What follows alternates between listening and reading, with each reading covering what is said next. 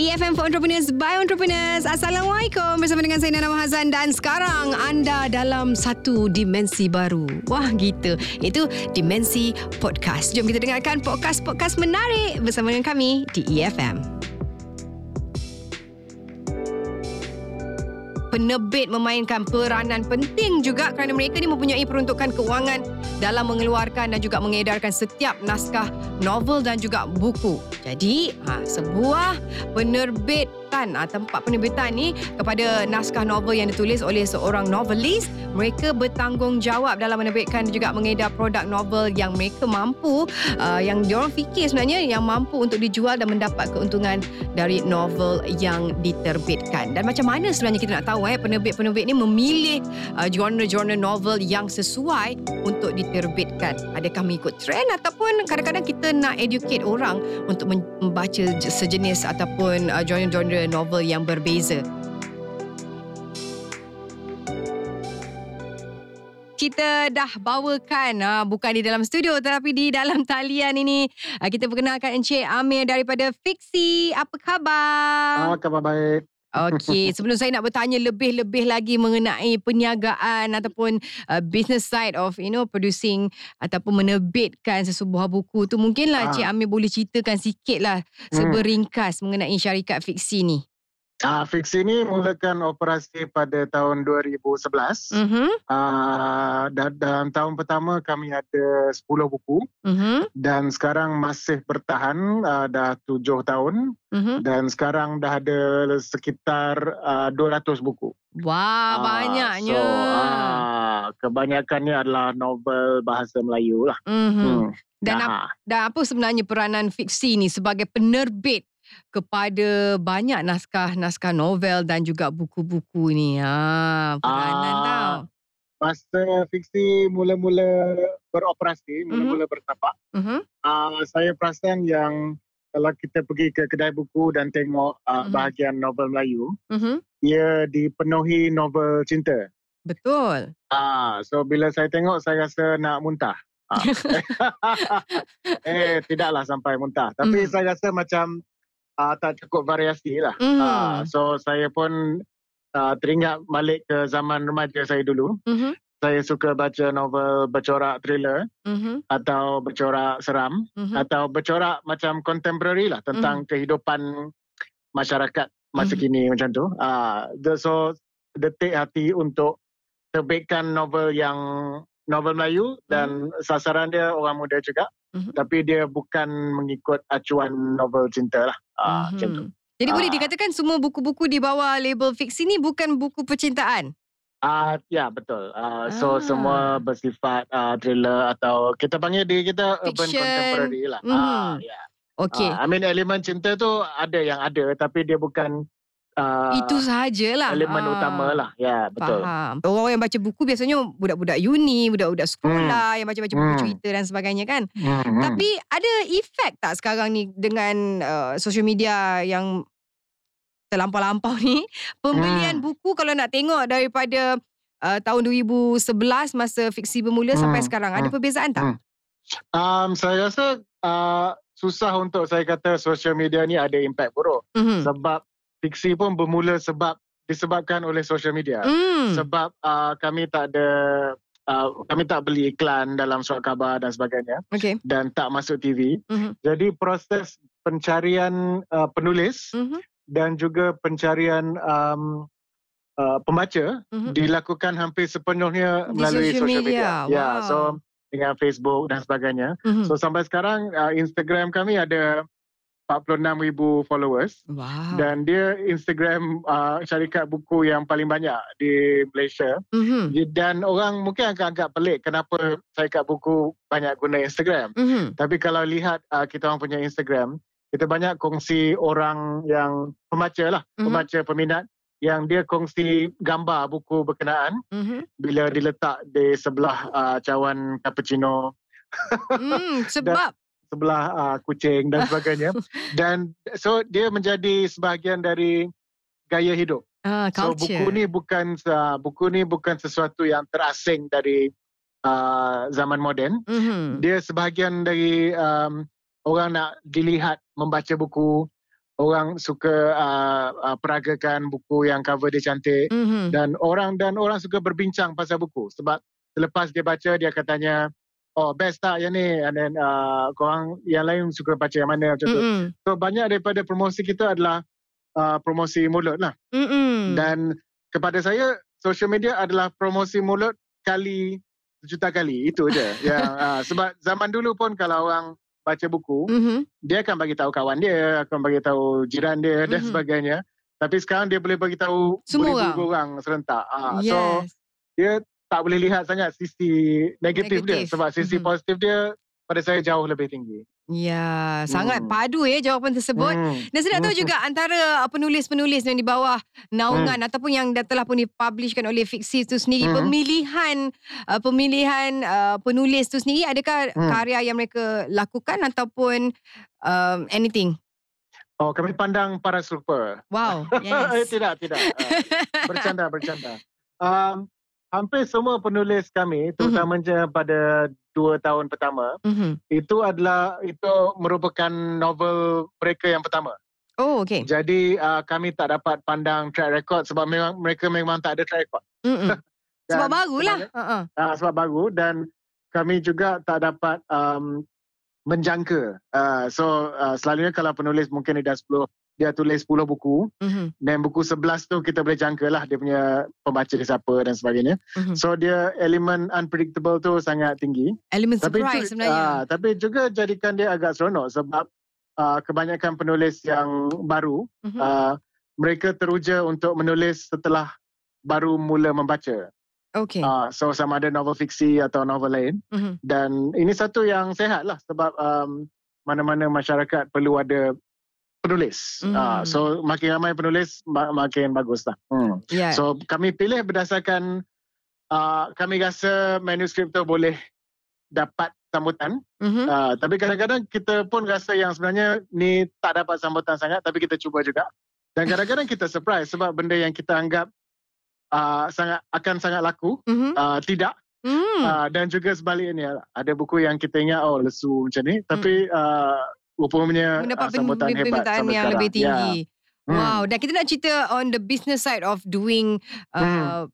producing ataupun menerbitkan se- se- se- se- sebuah buku tu. Hmm. Prosesnya macam mana? Kami menerima manuskrip hmm. dari penulis dan kalau dirasakan sesuai kami akan bagi tahu penulis kami akan terbit. Okay. Uh, dan juga kami ada editor mm-hmm. yang akan beri cadangan uh, bagaimana nak uh, rewrite, uh, tulis mula mm-hmm. atau uh, you know, uh, pembetulkan ejaan dan sebagainya. Mm-hmm. So selalunya kami hanya pilih manuskrip yang tak perlu diedit dengan banyak. Okay. Sebab kalau setakat kena kalau sampai kena you know rewrite tukar cerita semua, uh, uh-huh. then might as well kita tak terbit kan. Mm-hmm. Uh, macam uh, dan kemudian akan masuk proses layout uh, pemilihan cover dan sebagainya. Mm-hmm. Dan uh, kami ada seorang pengedar dan pengedar tu akan bawa uh, buku tu bila dah siap cetak mm-hmm. akan bawa ke penged, uh, kedai buku dan kedai buku akan bagi tahu oh berdasarkan buku ni uh, berdasarkan kulit buku dan sinopsis dan sebagainya mm-hmm. mereka akan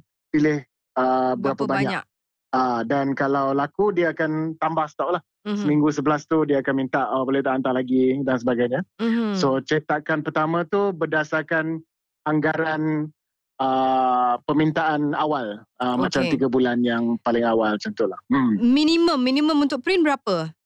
Um, dia tak ada minimum, tak ada maksimum sangat. Uh-huh. Tapi kami tak akan print kalau kurang dari seribu. Uh-huh. Dan kami uh, selama ni, setakat ni paling banyak kami print lah lima ribu setiap uh, cetakan. Wow. Dan setakat ni buku yang paling raris dah jual sekitar 60 ribu uh, buku lah. 60,000 wow. naskah. Hmm. Wow, banyaknya. Hmm. Cik Amir mungkin boleh boleh terangkan juga kos untuk menghasilkan sebuah novel dan ha. biasanya sebab hari itu uh, hari Isnin hari itu kita ber, bersembang bersama dengan seorang novelist lah kan si ha, Naida ya, ya. kan dia cerita hmm. uh, macam mana cara seorang novel nak nak dapat idea tapi saya nak tahu juga daripada segi uh, publisher ni sendiri kan ha, kos ya, untuk ya. menghasilkan sebuah novel nak bayar nak bayar hmm. novelist nak bayar yang pencetak ha. Yeah, yeah. Begitu kan berapa katnya kos dia? Bila nak menentukan uh, kos, mm-hmm. kita kena tengok pasaran dia macam mana. Kita mm-hmm. kena tengok price point. Mm-hmm. Sebab kalau untuk novel Melayu, mm-hmm. kami tak boleh letak harga lebih dari RM25. Okay. Uh, so berbeza dengan macam novel Inggeris, uh-huh. uh, boleh dijual sampai RM45 sebab uh, buying power dia, purchasing power dia lain. Lebih besar, okay. Uh, ya, yeah. so uh, tapi dari segi kuantiti dia, novel Melayu jual dengan lagi banyak. Okay. Uh, so dia kena ikut prinsip uh, economies of scale lah. Uh-huh, uh-huh. So selalunya harga uh, percetakan uh-huh adalah harga yang paling tinggi dalam uh, menghasilkan buku uh-huh. dan selalunya dia sekitar 20% dari harga uh, harga jualan, jualan buku, buku lah. Uh, so kalau buku tu kita jual dengan harga RM20, uh-huh. uh, cost printing tu saja dah RM4 uh-huh. Dan penulis dapat royalty 10%. 10%. Iaitu uh, iaitu dia dapat uh, RM2 lah mengikut uh-huh. contoh ni. Dan uh-huh. ada penulis pernah kata 10% tu macam sikit. Sikit sangat. Tapi itu sebenarnya dia lumrah publishing sedunia. uh, kalau kalau Google pun standard uh, royalty rate for writers mm-hmm. uh, termasuk uh, writer-writer yang sangat yang sangat besar di luar negara sebenarnya mm-hmm. dia tetap RM10 juga eh 10% juga mm-hmm. uh, disebabkan uh, kedai buku dan pengedar mm-hmm. dia ambil 55% wow. uh, so setiap buku yang RM20 tu RM11 pergi ke pihak lain, pergi ke pihak yang menjual mm-hmm. dan pihak yang mengedar mm-hmm. uh, yang dia bawa. So yang datang kepada kami adalah 45%. Mm-hmm. Uh, dari itu 10% adalah pada writer mm-hmm. Uh, dan uh, 20% adalah untuk kos. Uh, tapi adakah ia bermaksud kami untung 15%? Mm-hmm. Uh, ini yang peliknya. Tak semestinya sebab kami seorang je yang keluarkan duit. Mm-mm. So kalau buku tu tak laku, contohnya kita print 5000 Mm-mm. dan dia jual hanya 1000, uh, pihak lain semua dapat bayaran. Kami Mm-mm. seorang yang rugi. Betul? Sebab kami tak dapat cover cost printing. Uh, yeah. So dia calculated risk lah. So pernah ada case yang kita terpaksa recycle buku yang memang tak laku.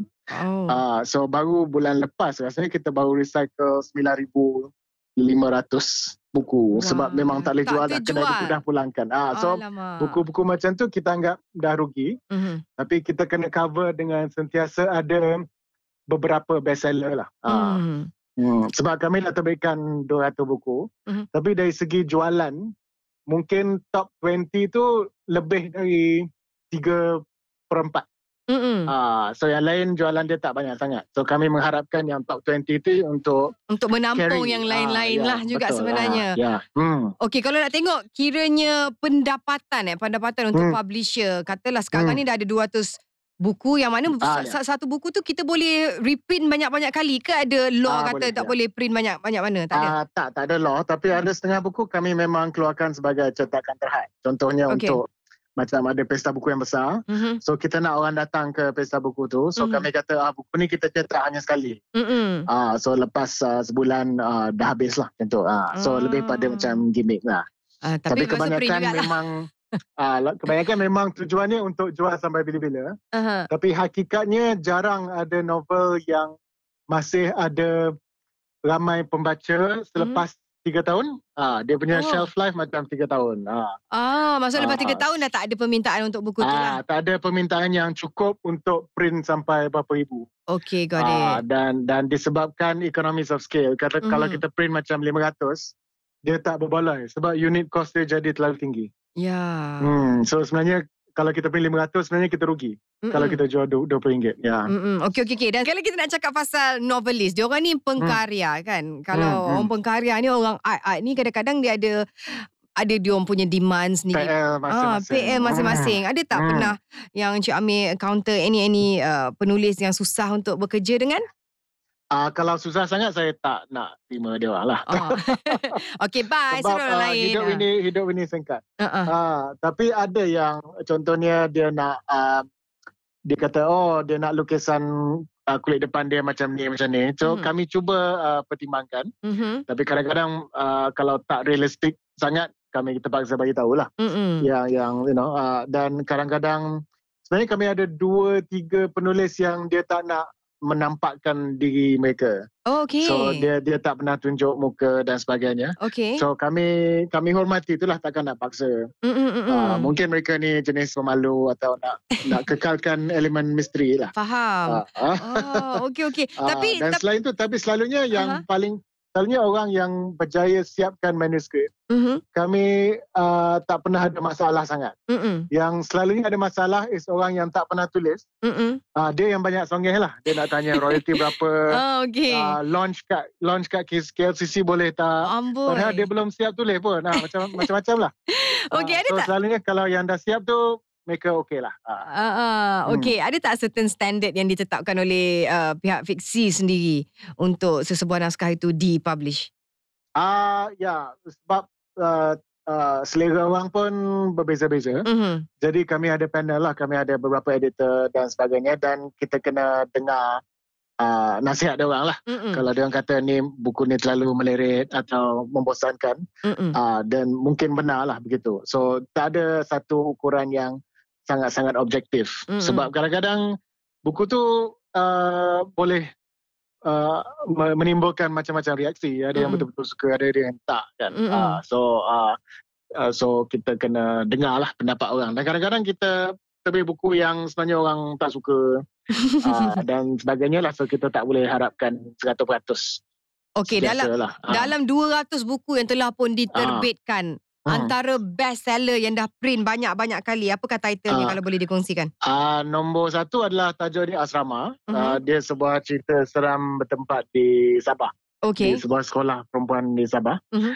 Dan yang nombor dua tajuk dia Gantung. Uh-huh. Uh, dan juga sebuah cerita seram yang bertempat di asrama. Uh-huh. So ada nampak macam trend lah. Uh-huh. Uh, so dua-dua eh. ni memang mendahului yang lain. Dan gantung juga dia sempat dijadikan mini series right. untuk uh, TV. Uh-huh. Dan dia sangat laku bila mini series tu dibocor di Facebook.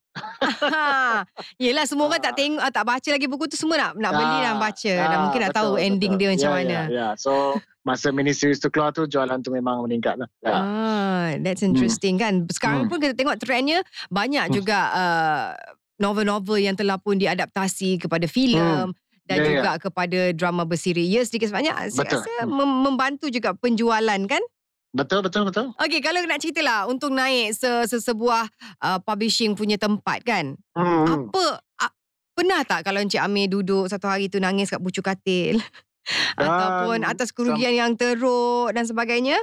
Uh, menangis tak pernah lah, tapi maki-maki pernah lah. Oh, uh, sebab kadang-kadang sebenarnya apa benda yang paling merugikan yang mm-hmm. pernah kami buat mm-hmm. uh, adalah kami beli hak cipta untuk komik DC. Okey. Ah dan bila kami umumkan kami dah ada hak cipta komik DC ni, uh-huh. reaksi di media sosial tu sangat menggalakkan. Okey. Beribu-ribu orang share dan suka teruja sebagainya. Uh-huh. Tapi bila komik tu dikeluarkan, tak ada siapa beli. Ah, tak ada siapa pun beli. Ah, iya. So, sebab ah, saya pun was-was lah dengan pengguna media sosial lah kadang-kadang.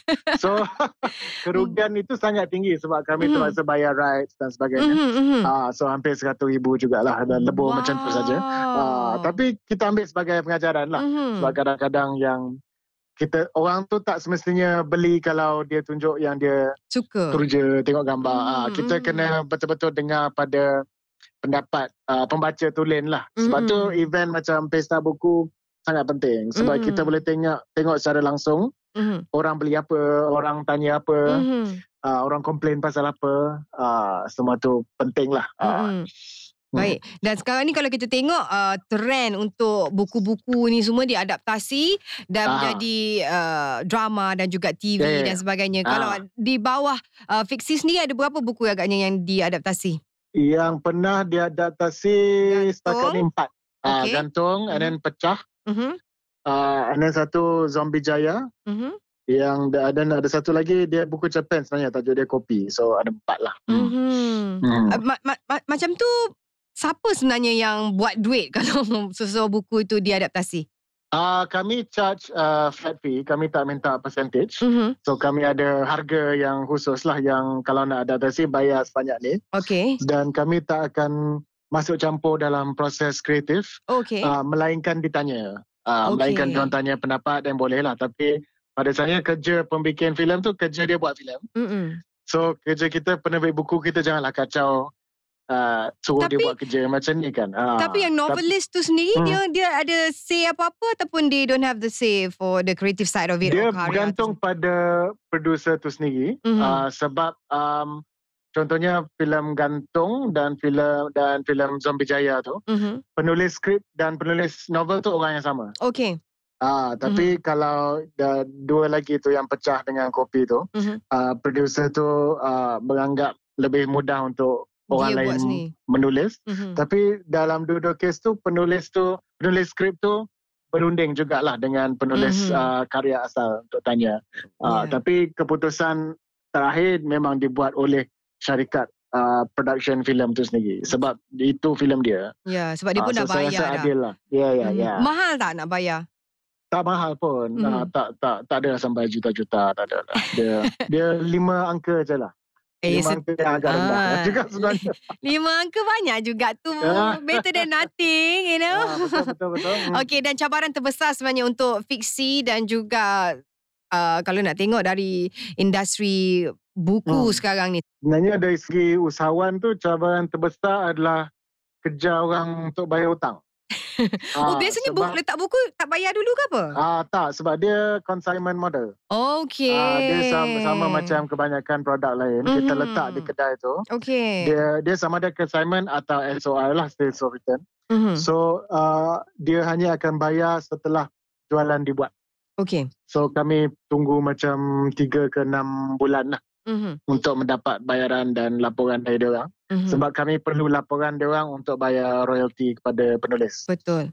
Uh, so kadang-kadang ada beberapa kedai buku yang sangat liat. Walaupun terma tu kata tiga bulan, uh, dia bayar macam setahun kemudian. Amboi. Uh, dan ada satu rangkaian kedai buku tu kami dah saman sebab mereka hutang lebih seratus ribu dan uh, dan dua tahun dia orang tak bayar langsung. Aduh. Uh, so itu cabaran yang terbesar mm-hmm. dan uh, solusinya antaranya adalah ban kedai untuk itu. menggalakkan orang beli terus dari penerbit. Okey, ya sebab, senang. Uh, uh, sebab duit itu masuk terus dan mm-hmm. penulis pun boleh dibayar dengan terus ya. Mm-hmm. Uh, tapi kebanyakan orang masih suka beli, beli di kedai, kedai lah. Uh, tapi nampaknya ada perbezaan sebab dari 2011 sampai sekarang. Mm-hmm. Uh, mula-mula kami jual online di website kami. Mm-hmm uh, mungkin jualan di website adalah 5% mm-hmm. dari jumlah keseluruhan. Okay. Tapi sekarang dah Berubah. mencapai 15%. Wow. So semakin ramai orang yakin untuk beli online. Mm-hmm. Dulu ramai tak yakin sangat. Mm-hmm. Uh, ramai Betul. macam, eh saya letak duit dalam ni. Uh, Betul ke sampai ke? Macam mana? Mm-hmm. Uh, macam tu. Tapi, Tapi sekarang ni trend dah sekarang, berubah uh, kan? Uh, so tujuh tahun tu walaupun agak singkat tapi kita dah nampak uh, perubahan cara orang membeli hmm. online. Yes, hmm, that's yeah. nice. Dan sekejap lagi. Dan juga uh. event seperti My Cyber Sale uh, itu sangat membantu. Uh-huh. My Cyber hmm. Sale tu macam mana? My Cyber Sale ni usaha kerajaan hmm. yang setiap September kalau hmm. tak silap dia hmm. untuk lima hari hmm. semua penjual online memang bergabung lah di bawah okay. kementerian yang yang terlibat hmm. dan mereka akan cross promote dan buat aktiviti wow. untuk galakkan orang beli online. So tahun ni dah mungkin tahun kelima dia buat. Ya. Wow, that's nice. Hmm, ah, hmm. Sebab sebenarnya nak educate orang je add to ya, cart, ya, ya. pay secara ya, ya. online dan sebagainya. Tapi sekarang betul, rasanya betul. sebab semua pun dah terdedah dengan pembelian online ni sekarang. Betul, betul. Tak ada masalah. Ya, ya. Okey, harapan hmm. Cik Amir sendiri dalam industri buku ni? Saya harap uh, secara umumnya hmm. uh, lebih banyak uh, variasi dalam penerbitan sebab masa saya mula-mula terbitkan uh, mulakan fiksi dulu tahun mm. 2011 mm-hmm. saya diberitahu yang kalau orang Melayu dia dia hanya minat tiga benda iaitu uh, kalau nak baca mm-hmm. uh, cinta agama masakan oh okey gosip uh, pula okey so CAM uh, gosip uh, bukan dalam bentuk buku. Uh-uh. Boleh Sebab juga. Mana oh, ya beli kan? buku du- gosip. Mm, uh, gosip tu lebih pada majalah mungkin. Okay. Uh, so saya nak supaya dia berkembang lah. Bukan setakat tiga genre ni saja. Mm-mm. Sebab sampai sekarang pun kita lihat uh, uh, terjemahan ke dalam bahasa Melayu mm-hmm. sangat kurang berbanding mm. dengan bahasa-bahasa lain di dunia. Right. Dan kalau ini berterusan, itunya bahasa Melayu tu sendiri akan jadi bahasa yang miskin sebab tak ada input mm. uh, dari you know penulis lain dan mm. genre lain. Uh, mm. So sampai sekarang orang anggap kalau sains tu oh bahasa Melayu tak boleh mm sebab tak cukup buku. Padahal uh, boleh je terjemahkan. Ha, so benda macam tu lah. Mm. Jadi harapannya penerimaan orang kalau untuk buku-buku Melayu ni lebih uh, banyak lah sebenarnya. Lebih variasi lah uh, juga. Sebab ilmiah kalau, pun kena ada. Sebab kalau jualan banyak tapi orang beli buku sama aja, uh, tak jadi juga. Betul so juga. kena ada variasi lah. Orang lebih harus lebih berani cuba mm. genre-genre lain dan sebagainya. Alright. Thank you so hmm. much Cik Amir kerana oh, sudi okay, bersama dengan kami di EFM. All the best. Alright, terima Thank kasih. Thank you. Bye-bye. Alright, Itu dia tadi Encik Amir daripada Fiksi. Bercerita dari sisi lain iaitu dari segi uh, penerbitan sesebuah buku tu. Banyak kerja juga sebenarnya kan.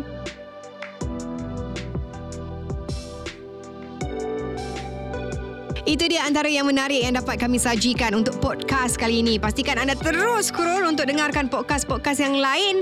Tentunya menarik hanya di EFM for Entrepreneurs by Entrepreneurs.